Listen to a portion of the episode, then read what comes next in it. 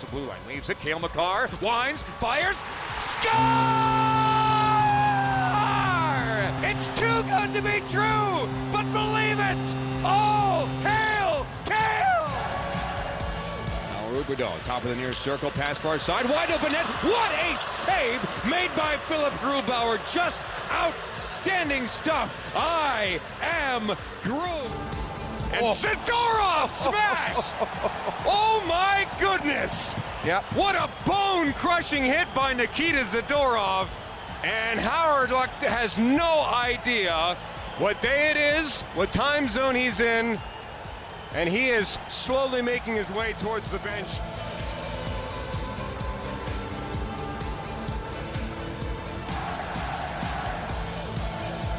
Hello, everybody out there in Avalanche Land. Welcome into another episode of Avalanche Talk with JJ Jerez and Aarif Deen. I am JJ Jerez. With me, of course, is Aarif Deen. We got so much to talk about, don't we, today, Aarif? Yeah, we sure do. We're getting to that time of the season with the deadline, the games, the outdoor game. It's it's getting fun. Yeah, I mean, you know me. I like to stay organized. I like to prepare for these podcasts. For a second there, I almost didn't prepare. I almost said Yeah. there's so much to talk about that we don't even need it. But of course, you know, my, my brain goes all over the place. I need to have some sort of organization. So for starters, I think first thing we got to cover was just, I guess, the disaster of an outdoor game that kind of happened. Some people had great time. Don't get me wrong. Media like yourself, some people did really did enjoy the experience. But Yeah. I think overall it was a pretty big failure.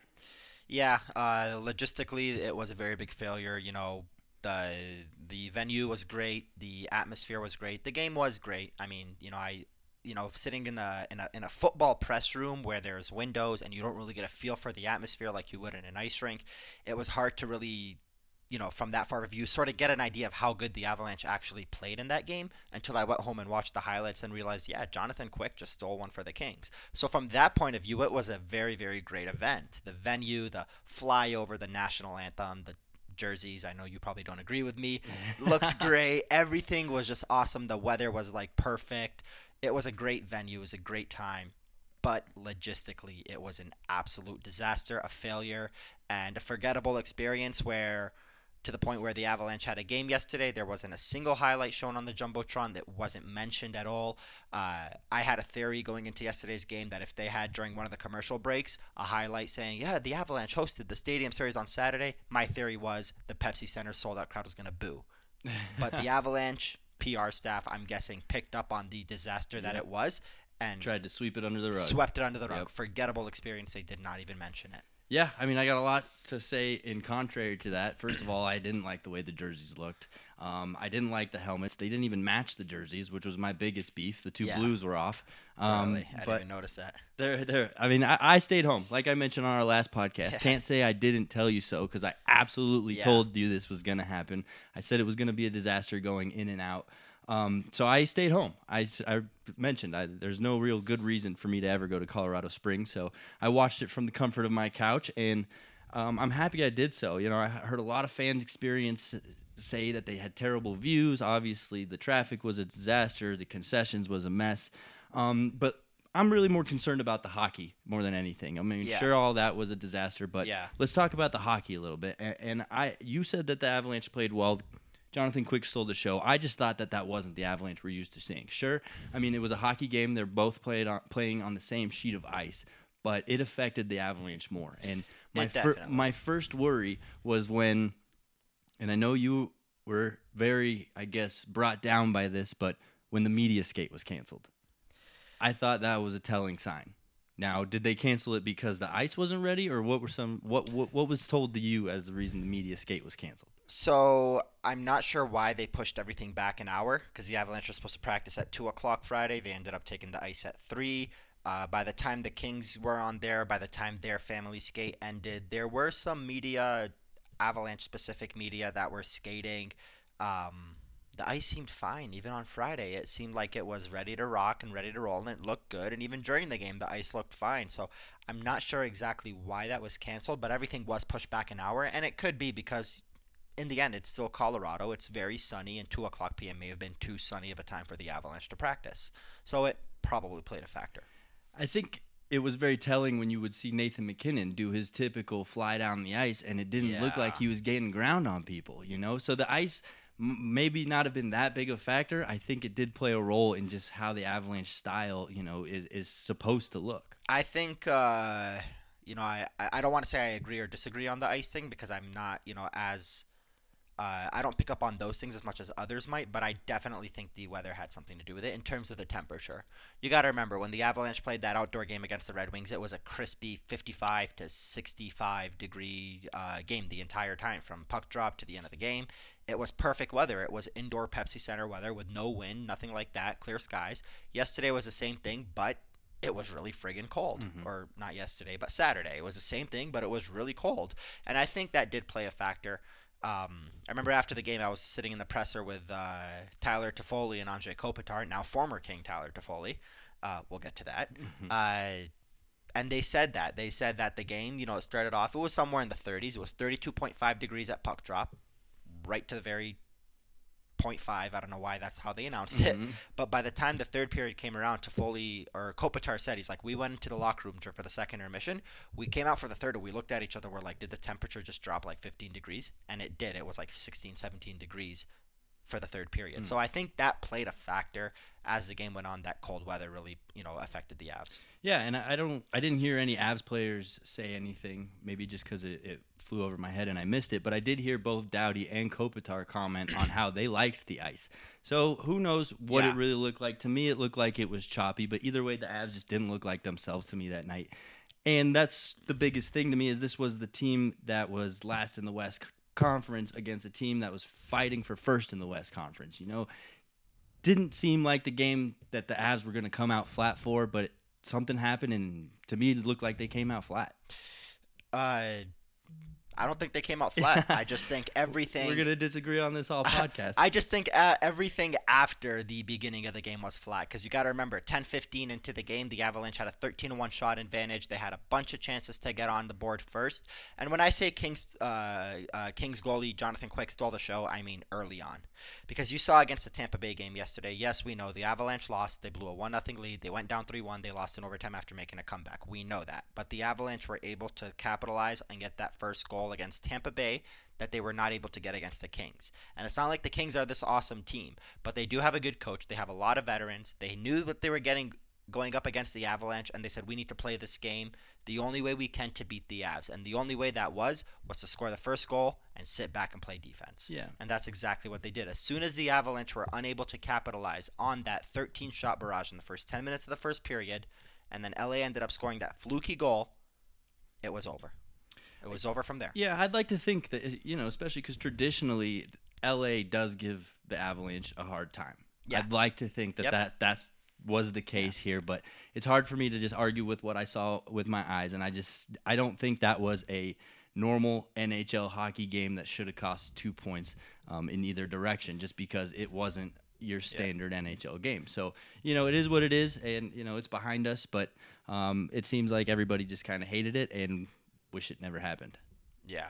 Uh, the Avalanche are about to get really, you know, into that spotlight of being one of the NHL's best teams and sort of uh, involved in a lot of these big events and the hoopla of being on the national uh, uh, stage for the NHL World or international if you include Canada.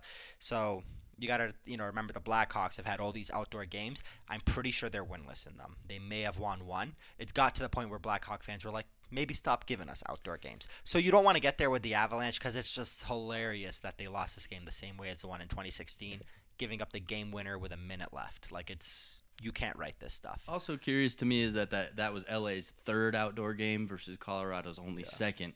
Doesn't make sense considering where they are on the map. But um, Well, yeah, that was more of a case of playing games in California, which actually probably has a factor in why Kopitar and Dowder, Doughty said that the ice was better because it wasn't humid in True, California. true, So it true. probably, couldn't be worse. yeah, Right. exactly. Um, and also, you know, we've heard rumors that Colorado Springs is starting to be scouted for an AHL team. So perhaps that was just a test on, hey, what's the hockey market like in Colorado Springs? Do we have a draw down here? Because they have had some teams down there in the past that failed miserably. Yeah. Maybe they're, you know, testing the water to see if they can get another one going. Yeah, and uh, the word out there, not that I am an insider with uh, information on this, but the word out there from what I've seen from uh, other media people is that it's the Calgary Flames that are looking at that, and the Stockton Heat are the team that are looking to relocate to the Colorado Springs to be the Flames AHL team and play at the Broadmoor. Super fascinating to go from zero AHL teams to suddenly two in the state Yeah, of this, Colorado. yeah. I was saying this yesterday. It's you know, uh, it doesn't matter who the team is affiliated with. It speaks volumes to the market of hockey in Colorado in general. That not only do you have an NHL team, and now suddenly you have this minor league program that's growing.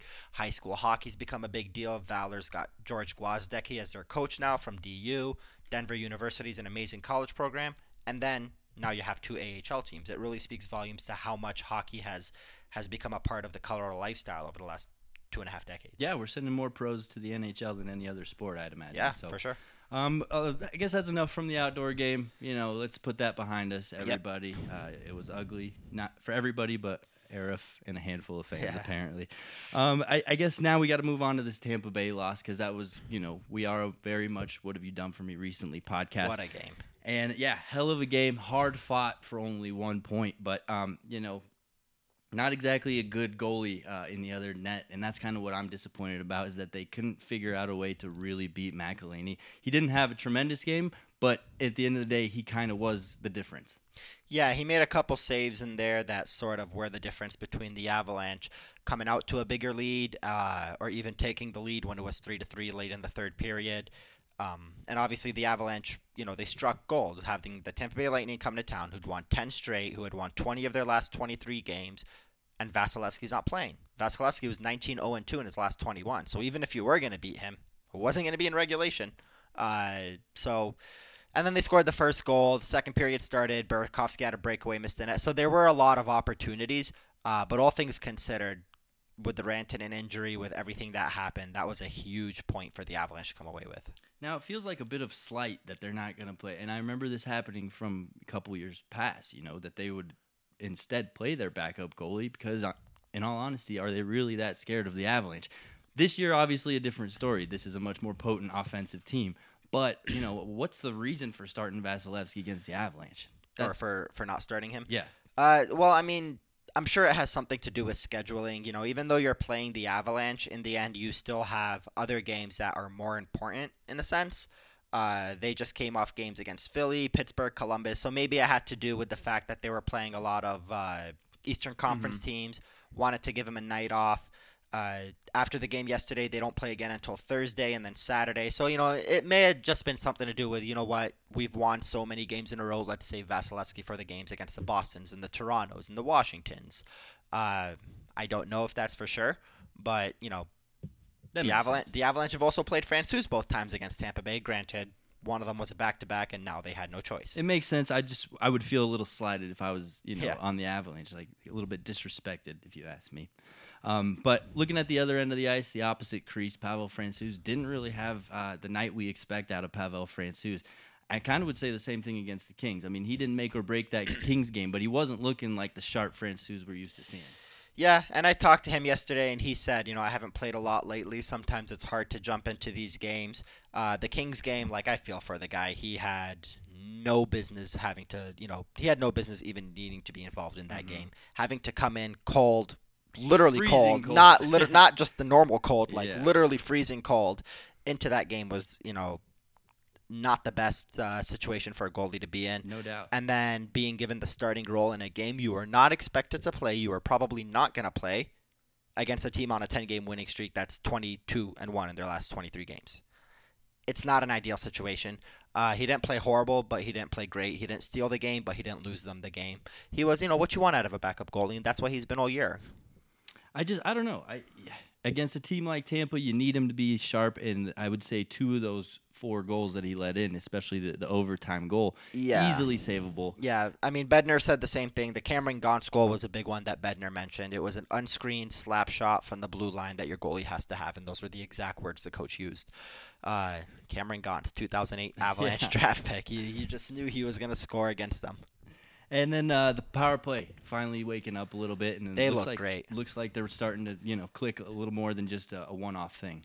Yeah, they're they changed the player positioning. They got players in different roles. Mikko Rantanen behind the net.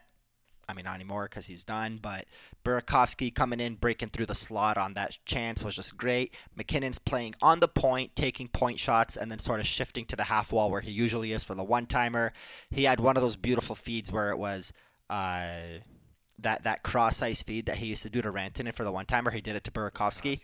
It was awesome. Yeah. Burakovsky missed the net, but it was like it's just nice to see them finally getting creative and going back to what works. Mm-hmm. Absolutely, I, I, know exactly that shot you're talking about. Yep. it was a thing of beauty. That's kind of the moment where I was like, "This power play is looking like yeah. it's back." And back then not, yeah, something. and then not to uh, undervalue how great Makar has looked on the power play. Uh, I've been saying for months, Makar's a great player. He's a phenomenal player. He's going to be one of the best in the league and win a lot of Norris trophies. We know this, but I also do believe one of the reasons why the Avalanche's power play has dropped, on top of the fact that Landeskog and Rantanen aren't as offensive as they've been the last couple years, is the fact that Tyson Barrie in that point position has looked a lot better and was a lot more comfortable feeding MacKinnon and Rantanen at the half walls than Makar was. Makar sort of you can tell he's got these jitters. It's it's it's a hard role to play to quarterback a number one power play unit in the in the NHL.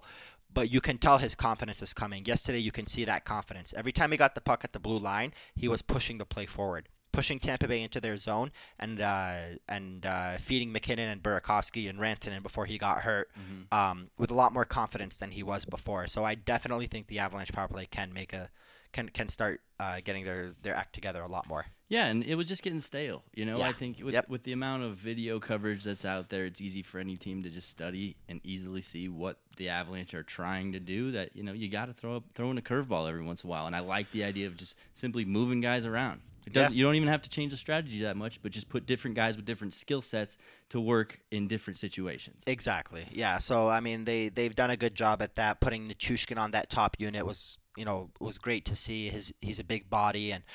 The last goal that he scored wasn't necessarily a power play goal, but it certainly was a continuation off of a power play, probably about 20 seconds later. And he parked his ass right in front of the net and tipped in a Makar shot Makar's shot wasn't even from the blue line. It was from nearly the hash marks because he was pushing Tampa Bay's defense toward McElhinney. So it was just it was great to see all of these things that they were doing that they have not done for mm-hmm. ultimately mm-hmm. the entire season. Yep. Good things happen in front of the net, I've been told. MacKinnon, we got to talk about. I mean, he looked like beast mode again yeah. last night. He looked like yeah. video game cheat MacKinnon. I mean, especially when Rantanen goes down, that's kind of when MacKinnon knows how to step up. It's amazing how how just how he does have that other level. You know, when he's counted on the most, he's trying his best to carry the team, and then we can't we can't forget to talk about that Forsberg hit. yeah, I'll I'll get to that yeah. one. I'll start with MacKinnon. So MacKinnon, after the Los Angeles game, the outdoor game, he was the only player made available to media and uh, press conference room. Obviously, the locker room was available too. In the press conference room, he spoke by himself. Very more so than usual, his volume was very low. Mm-hmm. He had his head down. He was embarrassed. He yeah. did not look good in that outdoor game at all. He was a non factor, he was ineffective, and he was unable to generate any kind of offense. You just knew with Tampa Bay in town and the reigning MVP uh, Hart Trophy Award winner Kucherov in town, and Point and Stamkos, and all eyes on the Avalanche and a sold out crowd and the hottest team in the league, that MacKinnon was going to step up, and he did. He ended up playing over 27 minutes, the most he's ever played in a regular season game, and his second most ice time in his career behind a game against Calgary last year in the playoffs that went to overtime. So he played 27 13. He had a bunch of shots, a beautiful goal but he also gave up that game-winning goal. And why was that? Because he was tired. I don't know. So I don't think it's because he was tired because he played 27 minutes. I think it was because there, he's yeah. exactly, and that's usually I what happens. You know, it accumulates. It yeah. snowballs, and by the end of a season, you know, you're not going to be able to play 27 minutes as easily as you were yeah. back in October. And there were there were two factors to take into account on that game-winning goal. Number one, Kucherov is no slouch. No. That's the reigning Hart Trophy, sure. the reigning MVP of the NHL. He is a fast, skilled player. Mm-hmm. Uh, could MacKinnon have caught him? Yeah, perhaps. Number two, when Kucherov poked that puck away and went the other way, there was a split second, and in this game, a split second is all you need to make a difference. There was a split second where MacKinnon's shoulders dropped, and he had an oh shit moment, And that was the difference between him catching him and not catching him. Because when he started skating, he put his head down and he was flying behind Kucherov, but he had that split second of hesitation before he started chasing the player, and that could have probably been the difference. But I'm not going to pin that on MacKinnon. It was a great play from Kucherov, more so than it was a bad play from MacKinnon. And that's just the way it goes. It's three on three overtime, man. Just more of us waiting for the Avalanche to figure out how to play for three on three I overtime. I don't understand why they can't do it. Four on four, they were great back in the day with with Barrie, O'Reilly, Duchene. They were great at four on four. Suddenly, three on three, you got the fastest player in the game, all the skill, and they can't figure it out. Well, I liked hearing Bednar after the game kind of break down the overtime and what happened. And, you know, he, Yeah. he kind of said they got bunched up. So, you know, like there- Exactly. there is Yep. such a higher level of thought that they're trying to push on the players in these overtimes. That's just, it's just not clicking. They're not getting it. Or, you know, just things happen too, way too fast and, uh, you know, it's hard to recover from. But let's digress a little bit into that uh, Forsberg hit that kind of caused a little bit of ruckus there at the end of the game. Everybody loved it from MacKinnon. I was listening to Sirius XM NHL radio all day. Everybody was pumping his tires on just how great of a hit that was. He got him right in the chest. Clean, beautiful, sweet, sweet hockey. That's what it was. It was very Peter Forsberg like. And this is what I like about MacKinnon that probably would not have happened a year ago, two years ago, is when that player starts to whack at him. Cirelli was whacking at him, and I forget who the other guy was before Cirelli. When they start to whack at Nathan MacKinnon, the wires cross in his head, and he jumps in. This time, he just kept skating back and said, "You're not, uh, you- you're not going to draw me into this." And he kept doing that until Ryan Graves jumped in. By the way, I don't think we mentioned this, but we're going to throw a Ryan Graves interview at the end of the at the end of this podcast because I spoke to him yesterday one on one, and we talked about that hit, and he has some great quotes in there. Can't wait Uh, for that. Yeah, so uh, we'll we'll add that into the end of the podcast. But Ryan Graves jumped in uh, like a true soldier, saying, "You're not touching my best player." Landeskog jumped in, Burakovsky, everybody bunched up, and then Nathan MacKinnon obviously had to pair up with somebody. Again, MacKinnon is not a slouch. He doesn't Right. need people to do his dirty work for him. But you're the best, one of the best players in the game. You shouldn't be the guy that when Gerard was hit by the Coyotes a couple years ago, he was the one jumping Ronaldo and Archibald and all these guys. Yeah. You don't want MacKinnon being that person. so he really stepped back and said, "I just laid out your guy clean. Get the heck out of my face." Well, and that's the biggest thing about it is he's smart enough to know that it was a clean hit. What did I do wrong? What are you guys Yeah. so mad about? Which is Exactly. annoying from Tampa Bay's point of view. Like, why are they having their players suddenly get so mad over a hit they didn't even see? Now they're overreacting, and then they look stupid because it was a clean hit in in, in the long run. because that's that's how it's become. It's become stick up for your teammates uh, by all means necessary. When sometimes, It doesn't make sense. yeah. And it And- ended in a in a. And the funny thing play. is, there's times where a dirty hit happens, and then we'll sit here and talk about why didn't Zadorov step up and hit that guy that just cracked Girard or whoever it may be. But when it's a clean hit, the it's it, it's hockey. Yeah, it's hockey, man. happens too fast. It's hockey. Yeah, I'm, I'm pretty sure watching the replays too. Half the Tampa Bay players that were on the ice had their back turned to that hit, so they literally didn't know what happened. They and I know when those when those slow motion replays happen and people saw the hit, they probably realized that was a clean, good, effective hit. Uh, but you you know you can't see it at full speed. just a monstrous hit. Just testament to what Nate does in the offseason, Yeah. all the training and the muscles he tries to put on. He's he's just a beast, and it's fun. And major brownie points for Ryan Graves. Major sure. brownie points for Ryan He's- Graves. As he's- if fans didn't love him enough already. We'll get into this more later when we talk about trade deadline stuff and his role on this team, but Ryan Graves is not going anywhere. We're He getting there. Not We're going anywhere. Couple Just more things we gotta excellent touch on. player. Yep. Um, that's all I've got from the Tampa Bay game. I wanted to kind of rewind just because it seems like the most meaningless at this point because it was so long ago. But the Caps loss. I mean, Yeah. there was a lot of hype around that game, a lot of energy, and you know, it, honestly, it was one I thought the Avalanche were going to come out buzzing for. They did. Unfortunately, they weren't able to hold on to that lead. Bad Again. sign. Yeah. That one was yes, that one was a bad sign. Losing to the Kings in the final minute was a bad sign. I wouldn't say the Tampa Bay game was a bad sign, all things considered, but you got to close out those games, man. You got to get them to overtime at least. Kings as well. Like the Capitals game and the Kings game should have both went to overtime, and then it's a coin flip. Even if you lose them both and you're on a three OTL streak, so be it. We'll take it. Yeah, I mean it was it was a frustrating one to watch because just like I said, there was a lot of hype around it. National TV changed their schedule just to cover this game, and the Avalanche just kind of acted like the Avalanche we've been that's been frustrating us for the last month, month and a half now. And that was the game where they were coming off of a five game winning streak. So there was a lot of buzz around the Avalanche in terms of this is a good team and they can beat the Capitals. And, you know, they drew the lucky hand in Yeah. terms that Holtby was in net because he hasn't had the best season. Uh, and they were unable to score more than two goals. That that reminds me, like we, we have to be the most bipolar Avalanche podcast out there because after our last podcast, we were all about it. Boys are buzzing, five game win streak. Now it seems like the sky's fallen. Everything was a disaster. I mean, even even to that extent, I wouldn't really say the sky is falling. They're still, you can tell, you know, they're losing these games on small, on, on little plays here and there, but you can still tell, like, if your worst performance of the season is a two to one loss to the Kings, it happens. You know, things like that happen. Um, but you know, we're not talking about they got cranked for 10 goals by Montreal anymore. They lost 6 nothing. I'm trying to think of a game this year where the Avalanche really got hammered, a 6 to 1 loss, a 5 nothing loss. I haven't looked at the schedule, but I don't remember that being a thing anymore. So that's the cool thing is that the Avalanche aren't as, you know, their bad games are the kind of games that we used to, you know, think uh, of as a decent game that just ended up in a loss. So I wouldn't necessarily say the sky's falling, especially when you look at the standings and the fact that if they get one point against the Islanders tomorrow, they're first place in the West, tied with Dallas and St. Louis in terms of points, but they have the tiebreaker. And if they win, they're first place outright, top five team in the NHL. Like, You're right. You're right. The sky isn't falling, mainly because they are still within one point of the top of the division. but there is some concern. the reason I feel like the sky is falling, not only these losses, but now you're losing all of the studs. I mean, Kadri and Wilson have already been out for a while. You're you're out Calvert now. Philipp Grubauer is now gone from the outdoor game, and now worst of all, Mikko Rantanen. Now it's time to get into these injuries. The sky is falling, in my opinion. Please, Aarif, tell me why it's not. I I wish I could tell you why it's not, but I can't. This has been the Avalanche's season. When one guy goes down, seven other guys get jealous and join him on the injury reserve list. Like that's just the way it's been. Uh, I don't know exactly what happened to Calvert. Bednar didn't either.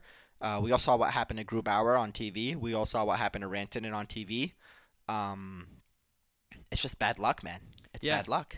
And I mean, the Rantanen injury was ugly. You knew right away, just an awkward fall. You knew that was going to be bad. Yeah, And- we all, you know, we all can lip read what he said when he came off the ice in frustration, and he might be out for a while. You never know. my biggest worry with him is what is he going to look like when he comes back? Because the first time he came back from injury, you know, he he played well for a couple games and then he was non-existent for He played well games. for nine minutes of one game and had four points, and then sort of, yeah. I mean, right now he's playing at a point per game pace almost. He's got 41 and 42.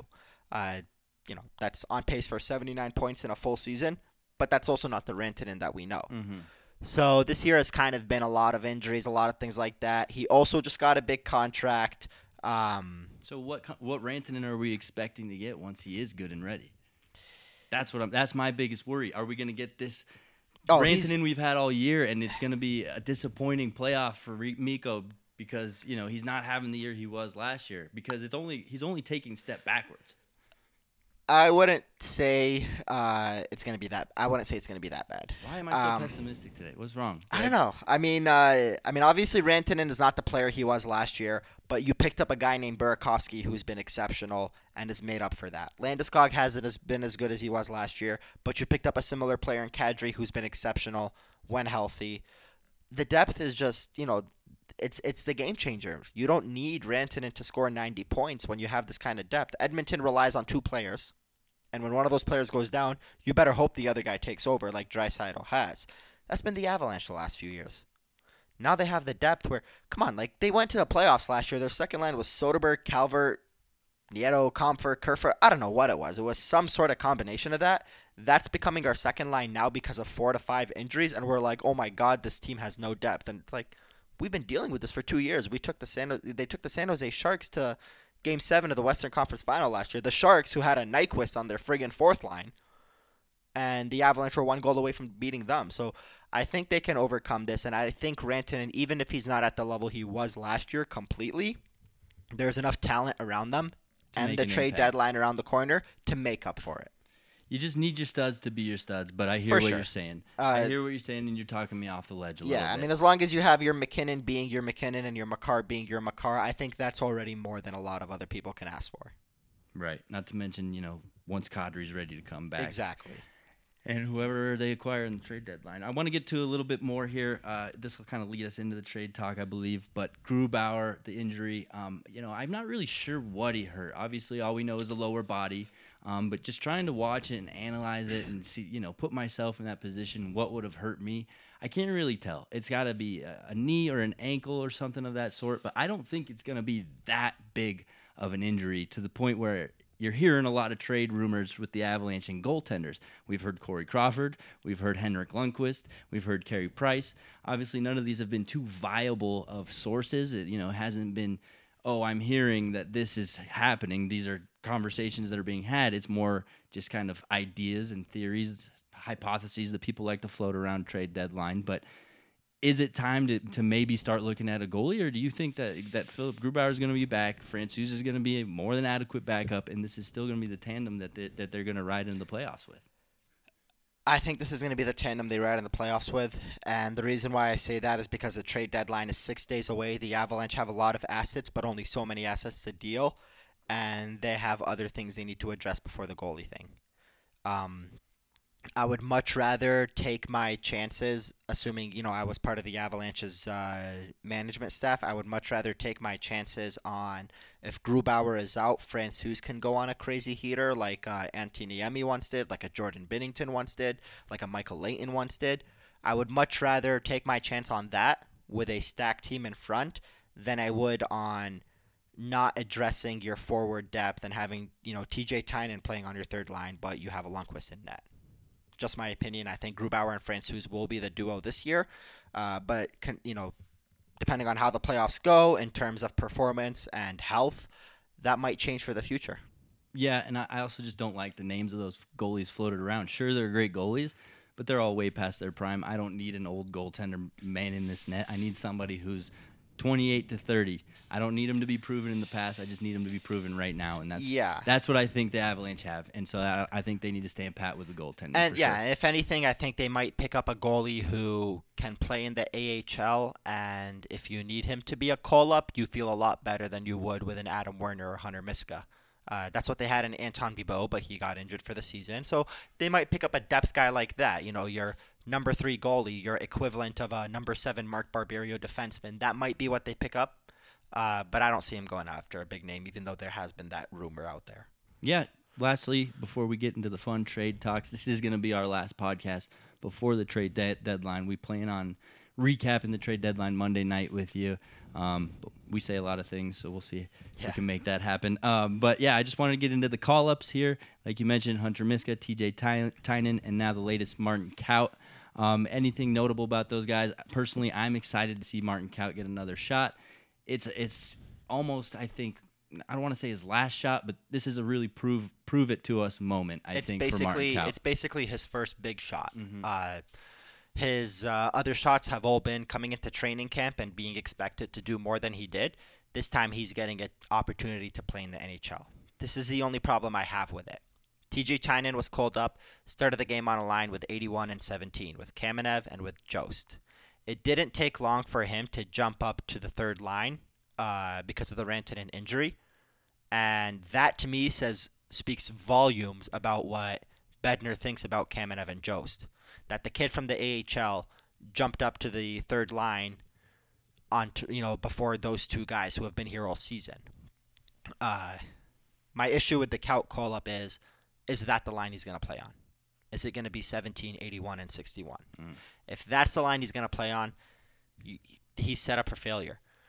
But I kind of hope, even though he had a good game yesterday, that him and TJ Tynan sort of split duties on that third line with Bellemare and Nieto, or with Bellemare and Nichushkin, depending on which way Bednar goes with it. Just because I want to see him get a chance, at least a little bit of a chance with those more skilled players. And then obviously he will get a shot on the power play because we saw Kamenev on the second unit. And again, we know what Bednar thinks about Kamenev these days. So I can see him getting a shot on the power play. But if he's going to play the entire game even strength with Jost and Kamenev, I don't think it's much of an opportunity. I think it's just a body that's, you know, filling yeah, a place. I hear you. And if that's the case, then I hope they give him as many opportunities as possible because you don't want to just deal away your former first round draft pick and have him pan out somewhere else. So Yeah, they need I- to give him the longest, deepest look they can. Exactly, yeah. And I mean they they did a lot of double shifting with MacKinnon yesterday, even before Rantanen went down. So, you know, if they're gonna throw out a few shifts here and there of MacKinnon between Jost and Kaut, even that would be awesome. I'd love to see that. Yeah, well, that's uh, all for the call ups. Don't expect to see Miska. Um, we got Tynan in there, so I think it's time to uh, look into the trade deadline a little bit deeper. You know, a lot of the guys that we talked about last week are slowly becoming less available, like the Dylan DeMellos, the Tyler Toffoli's, guys that we had on our wish list last year, last week. Um, so what do the Avs do now? There's only a, a limited number of guys. You know, Chris Kreider's still a name that's being thrown out there. What what direction do you think? Well, let, let's let's play some more hypothesis games. Where where where do the Avs go now? Uh, well, they're gonna they're certainly gonna pick up a forward, maybe two. Uh, we already knew that beforehand, but now it's become even more Now it's a necessity. Exactly. More than a, Yeah, a Sakic- luxury that it was going to Exactly. Sakic, it's basically your move now, and you need to do something because of these injuries that have sort of piled up over the last 10 days. Which, again, you know, injuries suck, but at least they happen before the deadline and not after. Uh, to give Sakic that opportunity to replace the guy. Um, Pierre LeBrun, a couple weeks ago on his podcast with Scott Burnside at The Athletic, said the Avalanche are not necessarily looking for a top six forward. They're looking for what he said was a funny phrase, a top seven ish. And that's what you have. You know, those Donskoys, those Comphers, those guys that are exceptional third line players. But when Rantanen goes down and you need to throw a Compher or a Donskoy on the second line or the, or the first line, you know, it works. So a top seven ish kind of guy. I think that's still what the Avalanche are looking for. But judging by just based off of what I've read from insiders and my own personal opinion of what I believe think about this team, I think the Avalanche are looking to acquire somebody that is not a rental anymore. Uh, we saw them in the running for Blake Coleman over the weekend. They were outbid by uh, they, were, they were in a bidding war with Edmonton, Boston, and the team that ended up getting them. We all got Bay. our hopes up for about Uh, 25 seconds. for about 25 seconds exactly. And blake coleman would have been an exceptional pickup. He's a great player. He's very under the radar. Not many people know about him. Um, but he's under contract for one more year next year at 1.8 million. The avalanche were looking for that. Today pierre uh, not pierre lebrun the other guy elliotte friedman today in his 31 thoughts uh, blog he said that colorado is trying to make hockey deals to add up front and on the blue line hockey deals obviously being we're not trading a first and a second and a third for Kreider. We're going to make a trade for somebody who has more term, you know, a, a restricted free agent. We're not going to go out and pick up a Derek Brassard. We're going to go out and pick up a Peter Mueller, if you remember 10 years ago or whatever it was now. So those are the kind of deals that the Avalanche are looking for, according to this, according to what he said. And, uh, I believe that too, because the Avalanche are missing that one guy. Colin Wilson was that one guy. He got injured. He has one year. He signed a one year deal. Nichushkin became that one guy. Uh, I can see him sticking around. Tyson Jost has been a complete bust. Let's you know, let's call a spade a spade. 31 games without a goal. He's having his worst season of these three seasons, and he got perhaps his biggest opportunity because he started the season on a line with Kadri and freaking Burakovsky, and now he's on the fourth line with Kamenev and whoever they call it from the AHL.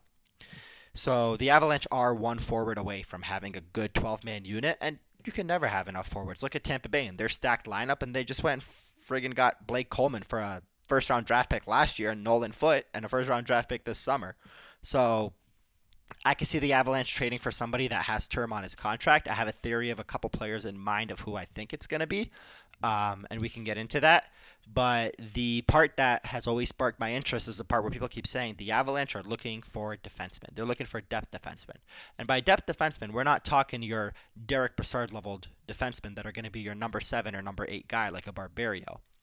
The Avalanche were linked to Martinez, who, as of the recording of this podcast, according to Bob McKenzie, is about to get traded to Vegas, probably by tomorrow, by Wednesday.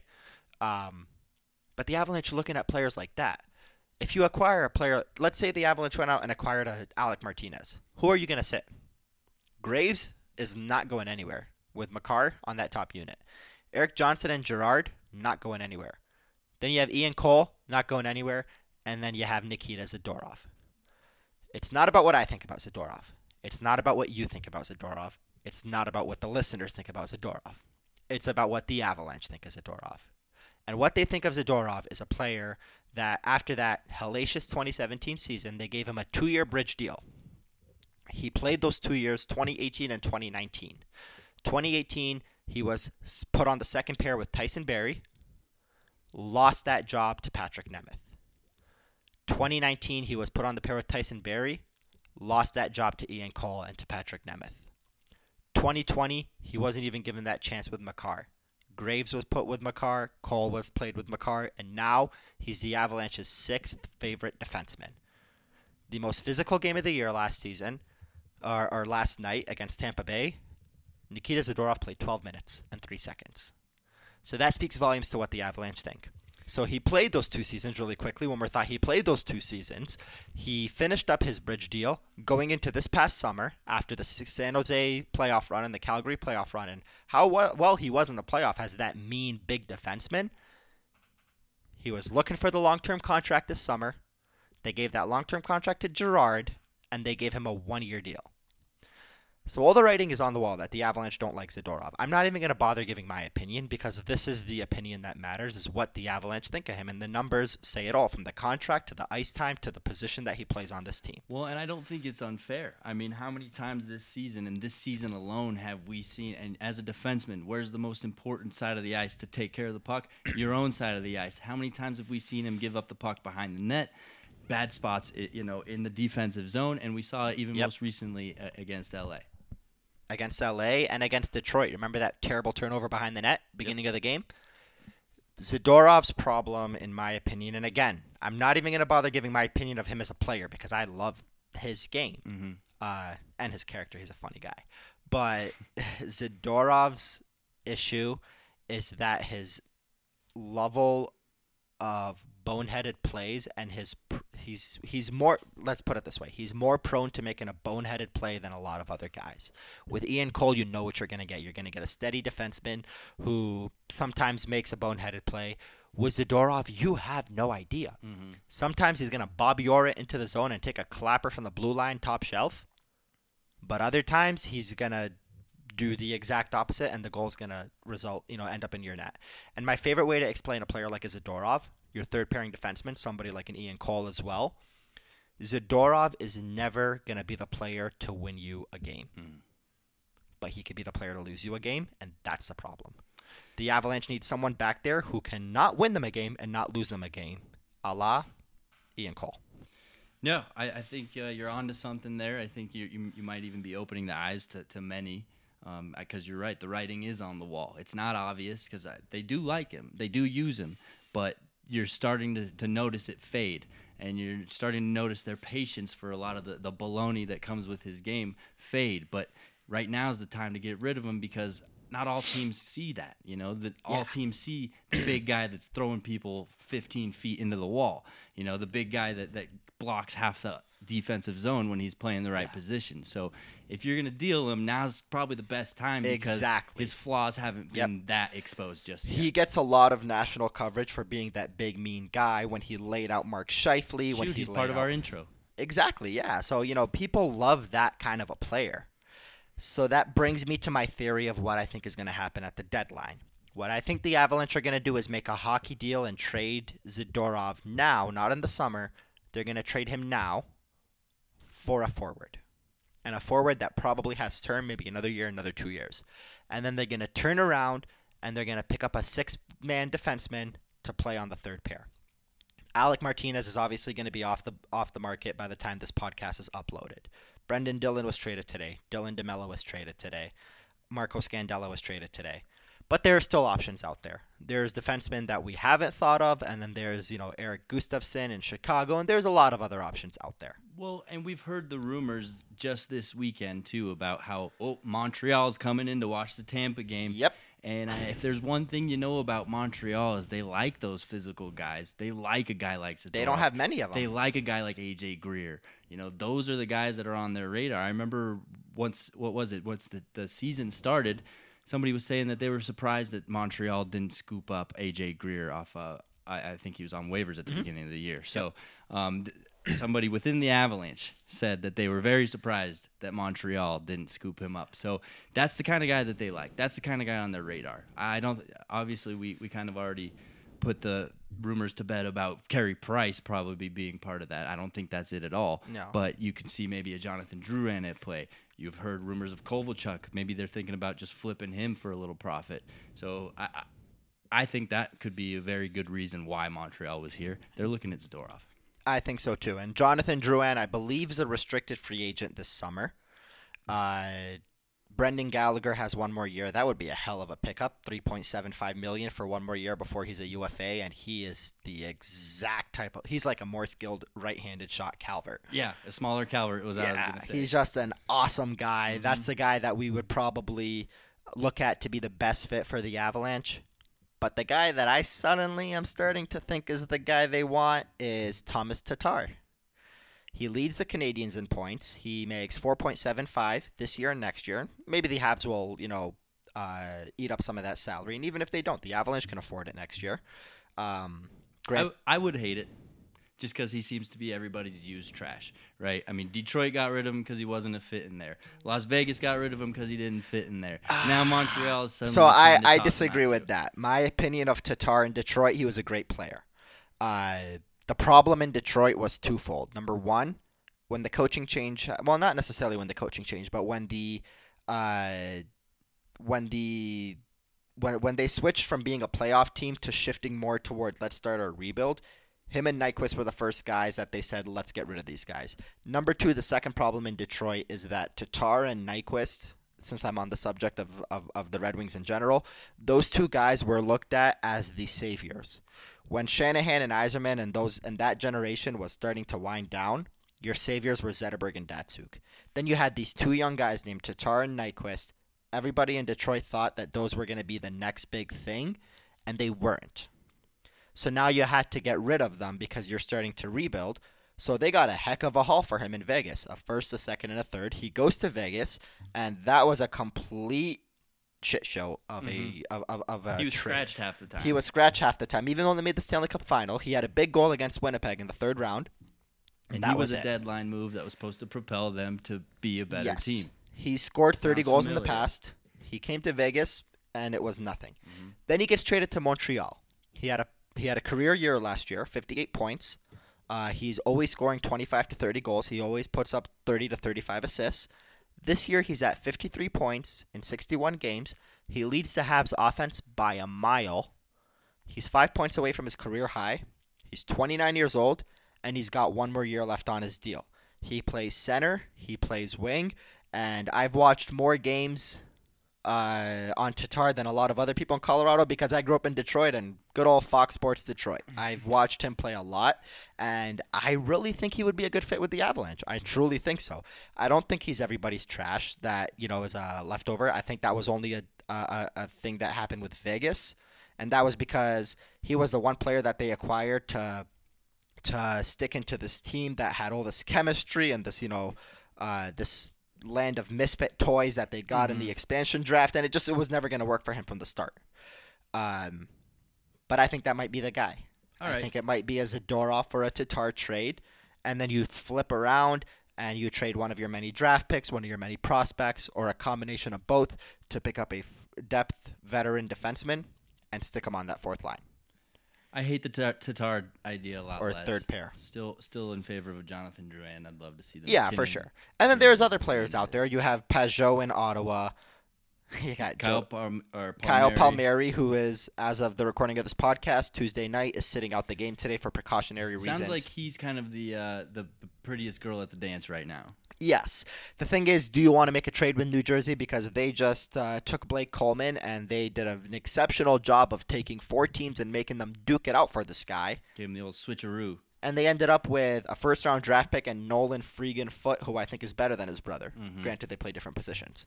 Um, so maybe that's the guy. Uh, maybe Kyle Palmieri's a guy. Joe Thornton is out there as a center. Uh, Ilya Kovalchuk is out there as a skilled forward. So there's a lot of options. And then obviously you still have those big names, a Chris Kreider and things like that. So there's a lot of options out there.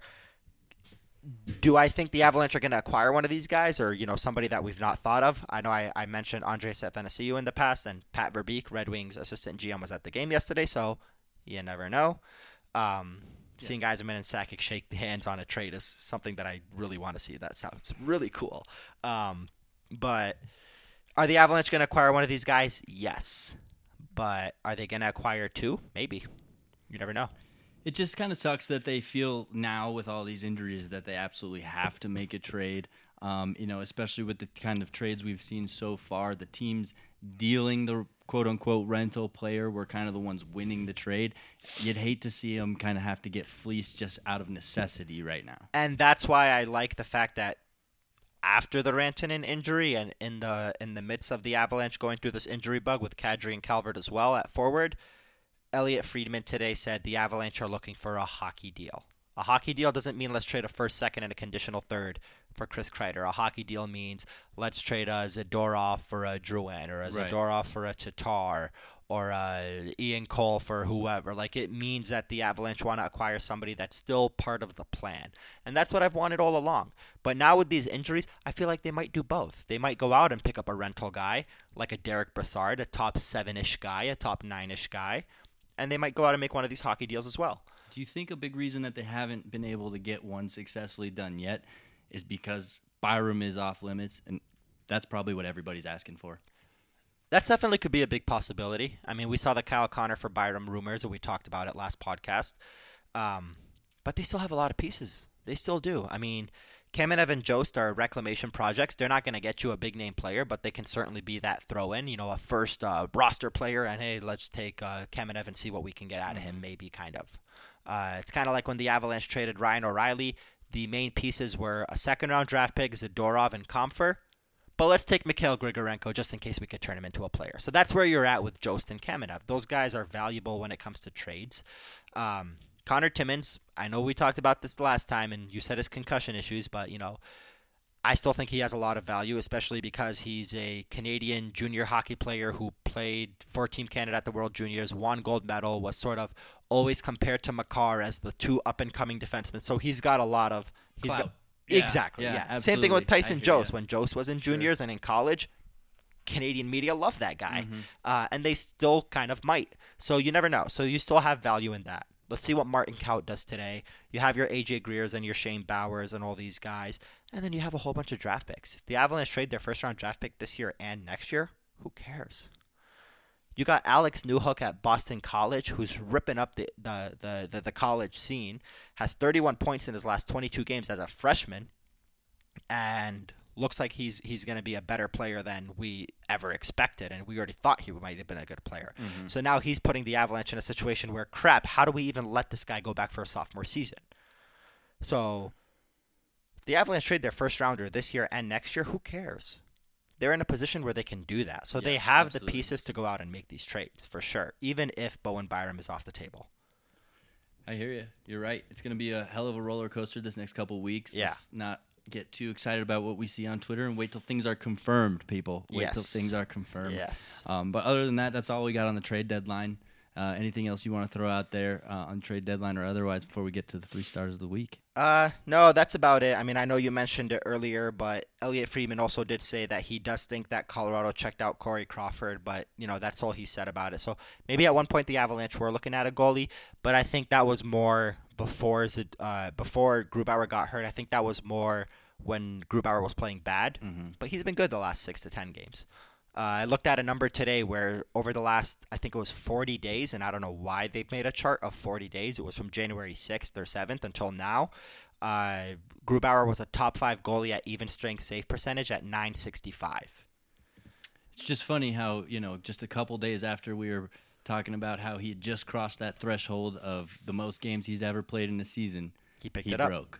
Yeah, yeah. He He, he did both. He picked it up and he broke. He picked and- it up and he broke. Yeah, but I So- mean, if I had Ian Cole's ass coming straight into my face while wearing two pillows on my legs, I'd probably be broken too. Right. And like I said, it didn't look like that bad of an injury, so let's just expect him to bounce back and be But yeah, and one final note on that, you know, he was seen at the Pepsi Center yesterday. We saw him during the pregame, uh, uh, the pregame skate, the morning skate, I should say, and uh, he was seen by fans uh, in the Zamboni hallway during the game as well. When I saw him, I was walking to Jared Bednar's press conference after the morning skate, and I saw him walking no boot, no brace. He was walking. It didn't look like he was limping, but it didn't look like he was walking too fast. So, you know, I, I'm not a goalie. I didn't play goalie like you. I've never worn goalie pads before. So I don't know what kind of injury it could have been. Like you said, what could have possibly hurt when that happened? It could have been an ankle. It could have been a knee. Maybe it was his hip. You know, Hip, when his groin. when his hip extended, it could be a groin. Which was funny when it first happened. I thought for sure it was a head.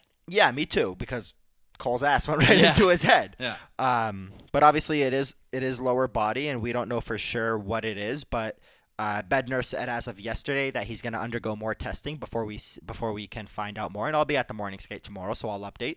Check me out on Twitter, Run Right Aarif, and I'll have your updates for you. Let's go. You're getting popular. I even saw. I'm there's a- trying. There's a, Spanish hockey fan that I started following just to connect with the Spanish hockey community more, literally from Spain because it's starting No to grow kidding. over there. He quote tweeted you the other day, and I, I felt so proud oh, of nice. you. Felt so proud of you. That's awesome. Um, but yeah, I, I'm really excited to see what's going to happen around Avalanche Land these next couple days. I love when they're giving us stuff to talk about. We don't Yep. have to dig and dig. Filled up a whole podcast, no problem just now. Let's hurry up and get these three stars of the week because I'm eager. I'm sure the listeners are eager to hear this Ryan Graves interview. Oh, so, yeah. star, well, got to intro it. Three stars of the week, Mile High Sports, brought to you by us too. Even though it was more more kind of me this week. Star number three, I'm gonna give it to Eurolanche just another great what they call invasion. I love when these guys, uh, the European fan club comes. They plan a whole trip. You know, it takes them all year to plan this, and they just come and have themselves a hell of a time here in Denver and Yep. visit the sites. They go to breweries. They see things I haven't even seen in my. I've lived here for 31 years, and they're they're seeing more Colorado than I ever have. They're such nice people. I don't know if you've had the chance to talk to them, but you know they're led by uh, Dave Puhovsky, and he's he's a gem of a human. I'm sure it's a lot of takes a toll on him to kind of organize and be the president of this fan club and make this trip happen every year and you know try to make it a pleasant experience for everybody so i love when those guys come to town i'm glad they got some even public uh, or some national publicity this year Yeah, so uh, I'm gonna dig deep into the history books for me personally because I haven't always have been a big Avalanche nerd. Uh, back in the day, I was part of the Avalanche's online forum. I don't know if you've ever seen that, the fan forum they had on their website. Uh, we're talking 2006. Like this fan forum was how I found out about David Aebischer getting traded for Jose Theodore. Me in middle school, just an Avalanche nerd in Detroit. Uh, David Pahovsky, or however you say his last name, uh, Pahovsky was part of that podcast, and I always knew him as that guy that was from Europe. Suddenly in 2007, he posted on the forum this Eurolanche website. And we're like, what the hell is this? And then I stopped using that podcast because I got into high school and realized how much of a loser I looked like. And then, and then Twitter became a thing, and that became sort of your new online hockey forum because that's ultimately what we all use it for. Right. And then years later, you know, around the Patrick Roy coaching era or 2013 and Joe Sacco's years in 2012, suddenly Eurolanche is coming to Denver. And I was like, holy crap. So I've known about this guy for quite a while. I've talked to him a few times. Uh, I remember I booked a trip to Florida myself as a, as a hockey fan back in 2015. And I went to games in Sunrise and in Tampa Bay. Uh, and he was there. It was part of his, uh, him and his crew as part of their trip. So I got to talk to him, and I told him, "Hey, I'm that nerd, and my, you know, username was so so and so and such and such." And we got to talking. I I haven't talked to him much since then, but yeah, I do know about these guys, and it's just great to see them, you know, getting this coverage. Yeah, I mean, no other hockey team has this fan club like them, let alone one that comes all the way across the ocean just to watch their team. Yeah. and you know, I love the just kind of the the initiative that they have. They really have plans and they have a lot of goals, and I I wish people would be more open to listening to their ideas because they have a lot more ideas. You got to think European fan bases are a lot more passionate than American ones. For so they really want to try to they really they really want to try to replicate that in American hockey that same that same love that you'll see in European soccer. And I'm all for it. I've been saying that for six years now. Yep. Um, I wish things could get rowdy. So star number three, Eurolanche. Great to see you guys. I didn't get to see them in person this time, but you know, I always follow them, and I'll continue to do so. Star number two is going to Tyler Toffoli. How can you not? To be the first guy to score a hat trick in an outdoor game. Granted, That's I a always great stat. I always throw an asterisk on a on a hat trick that gets completed on an empty net. But Oh come on, that'll knock out half of Ovechkin's hat tricks. Let's not go there. it is what it is, and it, it, was. I mean, great to see somebody do something great that night. Um, and crazy that that was just his last game as an LA King, and it kind of felt that way for him. You know, just the way Yeah. you were watching it. So Yep. I mean, we uh, we we've seen what the trade deadline can do. I'm not sure if you saw the the press conference or not the press conference, but just the interview, the media availability that Brendan Dillon had with San Jose media yesterday, and they asked him about the deadline, and he got choked up and started crying and said sorry guys and had yeah, to walk off. Uh, during the Toffoli and Kopitar press conference that I was talking about at, after the Stadium Series, um, someone asked Kopitar about Toffoli, saying, "Hey, this guy just scored a hat trick. He's your line mate. You set up those two goals in the final minute. You guys have you know been together for a while, for ten years. There's rumors out there. What's your thoughts?" And you know, Kopitar started to talk about him. We've won together. It's a bond. It's a brotherhood, and things like that. And you look over at Toffoli, and you can see him just inches away from breaking down. You can tell he had that shiver down his spine. His his eyes were starting to well up. Like, holy crap, this is it. I'm gonna, you know, especially when you win with with a Yeah. with a player, with a team, with some teammates, it's hard. Um, so you saw it coming, but if that's the way he's gonna end his Kings uh his Kings career was a hell of a way to do it, man. He came into Colorado, he upset the one of the best teams in the Western Conference that was riding high at the time, and scored three goals and the first outdoor game hat trick in uh, NHL history. Um, and then he gets traded to Vancouver a couple days later and reunited with Tanner Pearson. So, you know, everything everything comes around. I You win guess. some, you lose some, huh? Yeah. Yep, I agree. It was whatever. It's whatever. Good to see Tyler Toffoli do that, but Yeah. stung. Yeah. That's why he deserves a star number two. But star number one of this week has to go to every single Avalanche fan that attended that outdoor God game. God bless you guys. God bless your hearts. I know it was tough. I I know you paid a lot of money. You sacrificed a lot of time out of your Saturday to go make this happen, and you know it didn't work out for everyone, which you hate to see it. Yeah. But again, like we said at the beginning, it is what it is. It's behind us. Let's move on. Yeah. Focus on uh, the real task at hand, and that's Avs making some noise in the playoffs, right? Yeah, for sure. I mean, obviously, you guys dealt with the traffic issues. You guys dealt with the cold. You know, I wouldn't necessarily say the traffic issue and the cold are the big concerns. I'd say more or less it was the logistics, the lack of food and beer, the muddy parking lots, the lack of security. The you know, it's just the, the been ride the ride share program. There was a lot of horror stories. Should have been at Folsom Field up in Boulder. Yeah, That would have been a, a much, much know, more man. delightful time. I think. that that big bowl called Mile High Stadium sitting on top of Denver looks pretty sweet too. That's true. That's true. Well, other than that, I don't think we have anything else to touch on. We ran pretty long here, but that's only because we have a lot of things to say. I'm excited to get back here uh, next week and recap the trade deadline. And Um, the, the many moves that Joe Sakic is probably going to make. yep. Hopefully, nothing out of desperation, uh, and they don't get fleeced too bad. Yeah. Um, other than that, enjoy this Ryan Graves interview. I know uh, Aarif's really pumped about it. So am I. So um, let us know how we're doing. Say what's up to us uh, on Twitter if you see us in the streets. For Arif, I'm JJ. We out you. So obviously it was a tough game today. You guys get that first goal. You go down by two. Rantanen goes out, and you guys mount that comeback. Very physical game. So just explain that atmosphere leading into that overtime. And it felt like kind of like a playoff game. Uh, I mean, we showed good character coming back. Those are we didn't give up. We were buzzing all game. We, despite the adversity and the goals we gave up, we we were still going at three-one. And even though we gave up three straight, and Mac leading the way with that three-two goal, and then a nice. Nice effort by, uh, by the power play on that third goal, which is huge. Um, so, you know, overall, I mean, it is what it is in overtime. We uh, need to find a way to get those points, but at the end of the day, it's a it's a character effort, and um, it's, a, it's a step in the right direction for our group. And obviously it didn't end the way that you wanted it. You may have wanted that win in overtime, but uh, leading into that overtime, the top line, you and Makar, Landeskog, MacKinnon, Burakovsky, you guys seem to take over the game. You know, how much can you know? How much do you guys need to do something like that when Rantanen goes down? Yeah, I mean, obviously, when we've dealt with it already this year with injuries, that um, when when someone goes down, you need to find a way. You need to find guys to step up, and um, I mean, the bulk of the load always falls on Mac, and he's our he's our our leader with Landy, and um, I mean, he's our offensive leader for sure. And but uh, guys are stepping up. I mean, you see Val shipping in with one there with, an, with a shot from Cale. Uh, I mean, other guys are buzzing. Like Josie had some chances, Cam had some chances, um, and it's up into the lineup. Some good forechecks by Belly, things like that that uh, that really pay off, and they might not be goals, but they kind of uh, build energy and they get our group going. And um, I think that again, character effort and um, so, something to build off regardless of the outcome. And then that play in the third period where you stepped in front of uh, you know the player that was going after MacKinnon, sort of drew a lot of energy from the crowd. Just sort of explain what happened there. I mean, he's our he's our leader. He's our top player. You don't get to, guys don't get to take whacks at him. Um, and it's not just me. Everybody in this room would step in the same way. You don't have the guy takes a run at him, and Max, a strong guy, stands him up, and they're crying about it and coming after him. And you don't get to do that. Same thing would happen if Kucherov, uh, one of our guys, going after Kucherov, one of their guys would step in. So um, it's the way the league is. You don't you don't get free whacks at our, at our best players. And um, see with Conf too. I mean, guys are coming in. There's five five man scrum, and we uh, we all support each other regardless.